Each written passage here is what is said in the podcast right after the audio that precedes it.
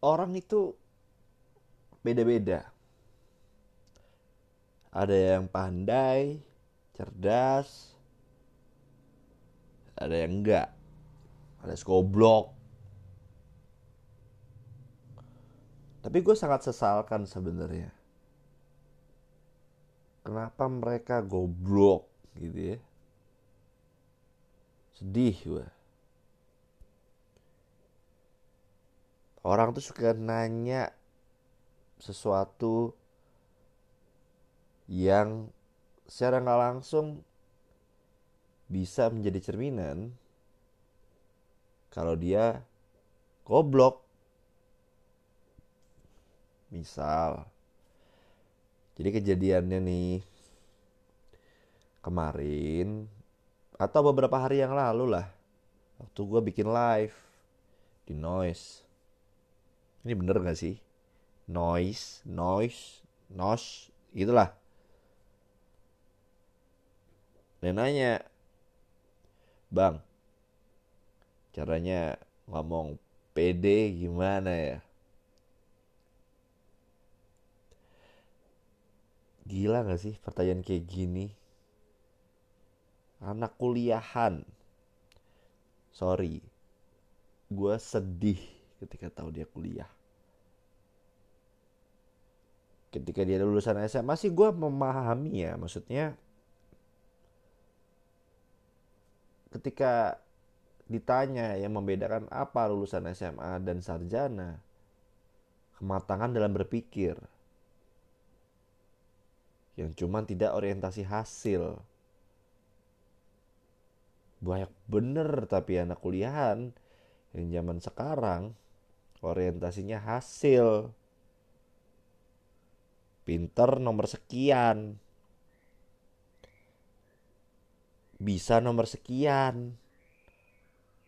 Kayak sebuah pertanyaan tadi yang gue bilang, "Bang, gimana caranya pede ngomong?" Paham gak sih masalah dari pertanyaan barusan apa? Pede. Karena mungkin menurut dia ketika mendengarkan live gue pede. Yang tanya itu usianya cukup variatif. Pertanyaan itu sebenarnya dilempar tidak cuma sekali, beberapa kali. Ada yang 19 tahun, ada yang 25 tahun. PD itu artinya kan percaya diri. Dimana dia lupa. Ketika dia mungkin lagi ngomong terus jadi di tengah-tengah belibet dan ngeblank mungkin, secara tidak langsung itu kan berarti dia gak pede. Dia juga mungkin gak mau ngulik kenapa dia gak pede, atau mungkin gak mau jujur ke dirinya sendiri kenapa gak pede. Bisa jadi karena lu goblok. Orang tuh kan harusnya ngomong itu dipikir dulu. Bukan asal ngomong. Ada loh orang yang asal ngomong. Dan ini fatal. Misal, ada orang ngomongin politik di TV. Terus dia tidak punya dasar politik. Sosok ini mungkin lu semua kenal. Rame di sosial media, rame dipanggil di televisi.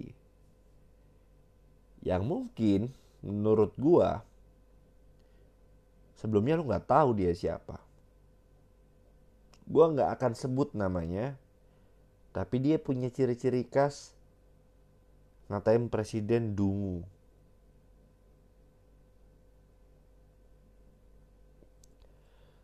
Presiden dikatain dungu sama dia. Kita nggak tahu nih orang histori atau sepak terjang politiknya gimana sebelumnya. Dia cuma datang waktu pemilu 2014 sampai 19. Sebelum 2014 kita nggak tahu sama sekali dia siapa. Dan lu semua lebih percaya omongan itu tanpa tahu dia siapa.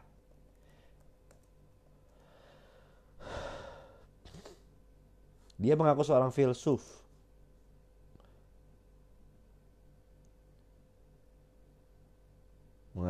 Mengaku sebagai akademisi. Menyedihkan kan?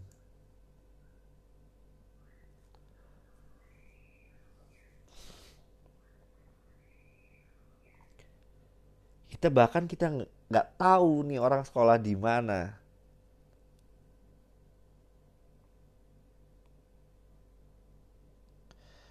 Itu yang menjadikan PD doang berbahaya. Mungkin PD akan membawa lo ke tahap berikutnya, yaitu didengarkan orang lain. Tapi kebayangkan, orang yang modal PD, ilmunya nggak ada, ngomong dan didengerin.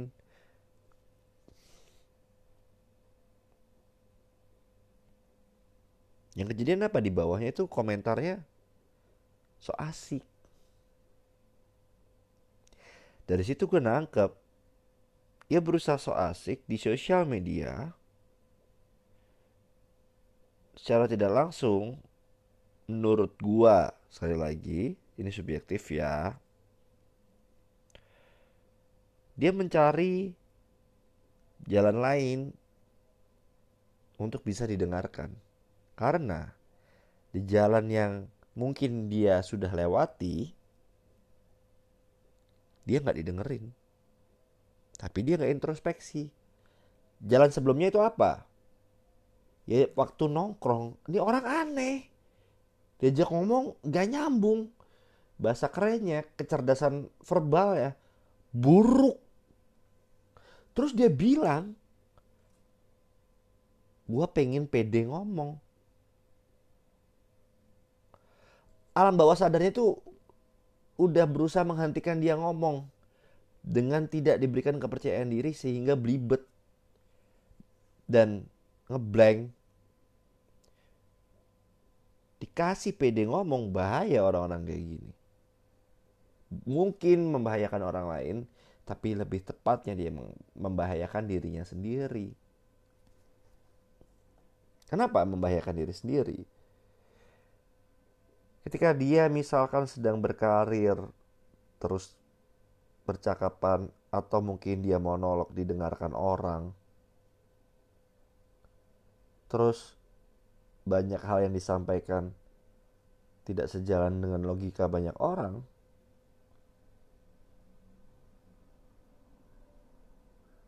dia akan mati hidupnya. Karirnya akan mati.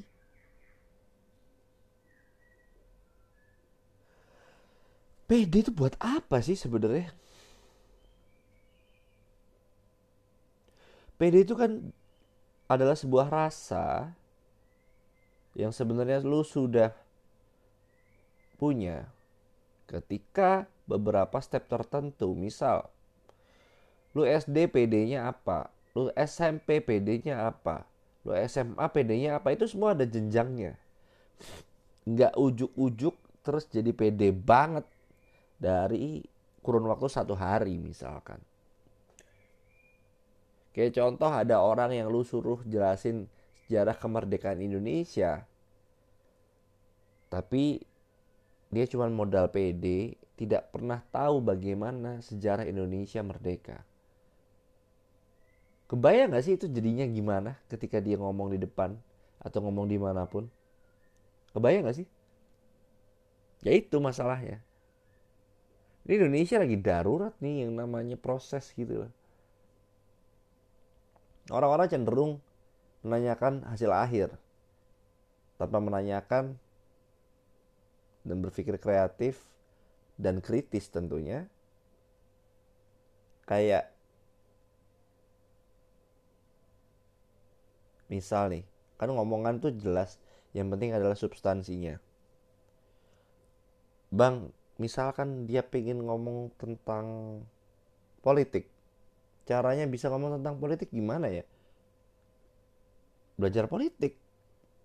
Belajar politik itu enaknya lewat mana ya? Nah, pertanyaannya kan ada yang saat lu harus sadar, itu tidak perlu dijawab. Ya stop aja. Maki aja orang kayak gitu. Kenapa? Kalau enggak dia enggak bakalan sadar dirinya tuh masih rendah. Gue sering digituin orang. Enggak sih, pernah.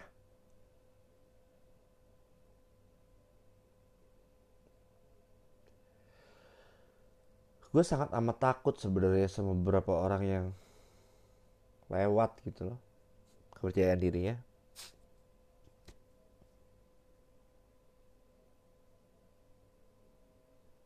Membahayakan orang lain loh. Membahayakan dirinya juga loh. Pede ngomong apa? Pede ngomong. Gue jadi ingat beberapa waktu dulu banyak banget yang nanya, "Bang, caranya monetize podcast gimana?"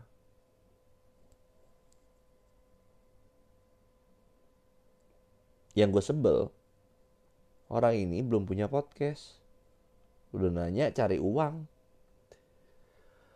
Bukan tanya, "Bang, di mana ya gue bisa dapat info terkait gimana cara upload di Anchor atau di Noise misalkan?" Nggak itu pertanyaannya.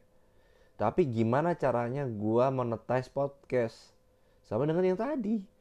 Gimana caranya gue pede ngomong? Dan kebetulan yang nanya dari lingkup yang sama. Circle yang sama. Podcaster. Podcaster tuh kadang misalkan grup WhatsApp, grup Telegram, grup Facebook. Itu kan ada dua, yang sudah punya podcast sama yang sudah bikin podcast. Bahkan yang sudah punya itu juga terbagi lagi. Ada yang sudah berhenti podcast, ada yang masih podcast. Hal-hal goblok kayak gitu tuh banyak loh.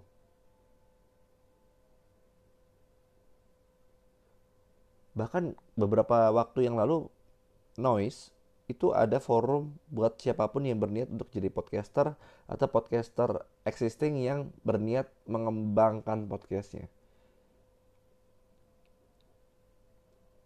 Gue denger ada salah satu podcast, gue gak bisa sebut namanya.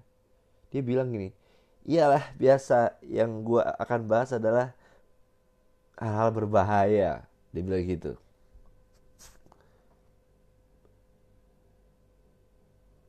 Ya, ditanya sama pegawai Noise-nya. Bahasanya itu Noisemate. Berbahaya gimana maksudnya yang dibahas? Iya berbahaya. Misalkan saya ngobrol sama mantan pecandu narkoba. Gue kayak anjing. Gue kayak ini orang so edgy banget deh. Terus ada lagi. Emang berbahaya ngomong sama siapa lagi? Apa yang biasa dibahas? Iya. Ada lagi kita ngobrol tentang free sex. Ngakak gue. Ngomong berbahaya tentang free sex. Apa coba? Ya maklum, yang kita bahas tuh suka berbahaya gitu. Dia ngulangin kata-kata berbahaya terus gitu loh. Seakan-akan memberikan sugesti orang-orang dia sangat amat podcaster edgy. Podcaster paling berbahaya. Serem loh. Lu mengencourage orang cuma bikin karya, tapi lupa memberikan bekal ilmu. Ini jadinya sampah.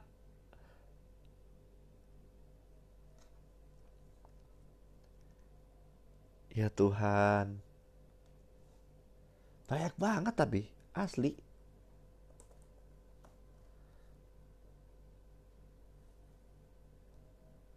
Sebanyak itu sob, banyak yang kayak gitu. Yang paling sebel tuh kalau misal ketemu orang kayak gitu yang selalu merasa berbahaya, merasa edgy.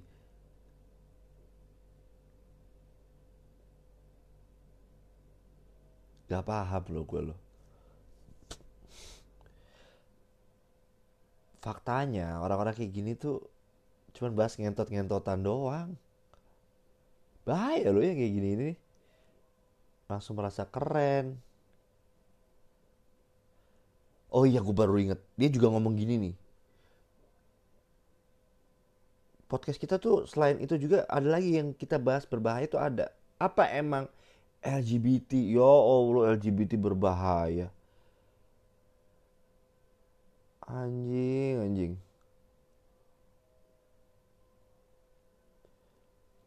Sedih gue.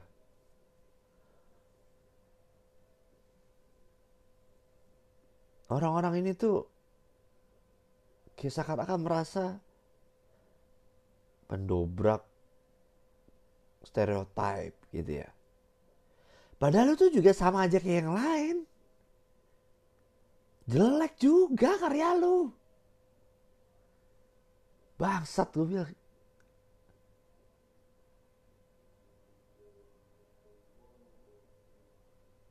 Kenapa gue lo harus ngomong lewat sini?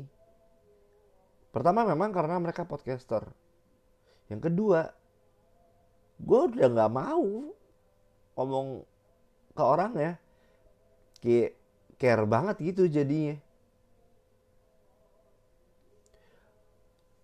Gue kayak, the fuck is going on man? Anak muda diisi orang-orang yang cuma modal pede. Gila. Ya oke, gue bisa bilang gini sekarang.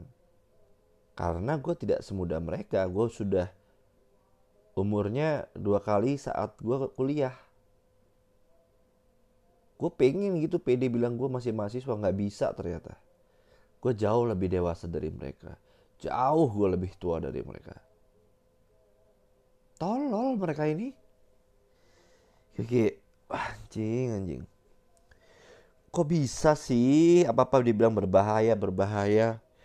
Para orang-orang itu pada ngerasa dirinya aktivis gitu loh. Ya jadi ingat ada juga podcaster yang bilang sex education padahal isinya ngewe doang. It's not even education. Kenapa sih untuk susah mengakui kalau diri lu ya bahas ngentot doang biar rame gitu loh. Kenapa bahas ngentot? Ya karena biar rame gitu loh. Akuin aja.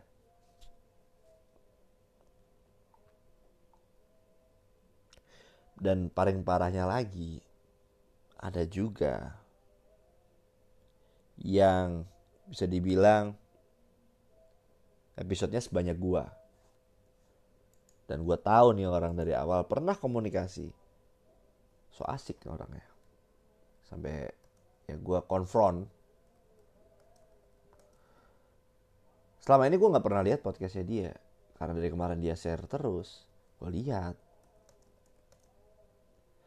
Anjing isinya sampah sob, gak bohong gua. Banyak tapi sampah. Gak ada craftsmanship-nya, gak ada lu riset, gak ada lu merasa harus mikirin ntar lu ngomong apa. Sampah.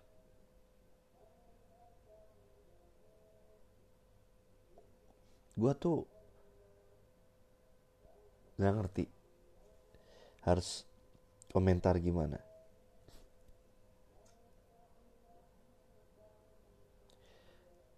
Merasa lebih hebat dari orang lain.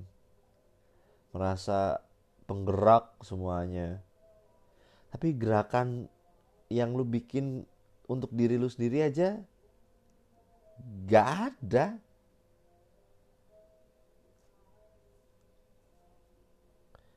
Gue tidak berusaha untuk bilang omongan gue 100% benar ya. Cuman fuck gigi. Fuck.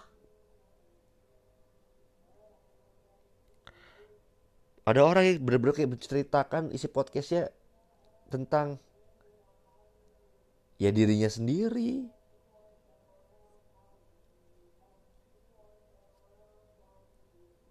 Fuck man. Kalau lu pengen tahu gua refer ke podcast apa, lu bisa japri ke gua. Kalau gua kasih ya, kalau gua merasa lu sama aja kayak mereka sih nggak gua kasih, gitu aja. Gue kasih judul episode ini apa ya? Podcast sampah kali ya. Gak tahu bakalan di-ban gak kalau gue ngomong gitu. Bakal dimusuhi kayaknya. Ya udah, gitu aja sih ya. Gue kayak butuh gitu loh ngomong ini. Oh iya satu lagi. Ini gue sempat kayak ngomonginnya. Ya ngomongin aja lah. Ada juga podcaster yang selalu nanya ke gua, gimana bang caranya biar yang dengerin playnya banyak. Bangsat. Dengerin aja sendiri, play sendiri, goblok. Udah lah, stay safe semuanya, bye-bye.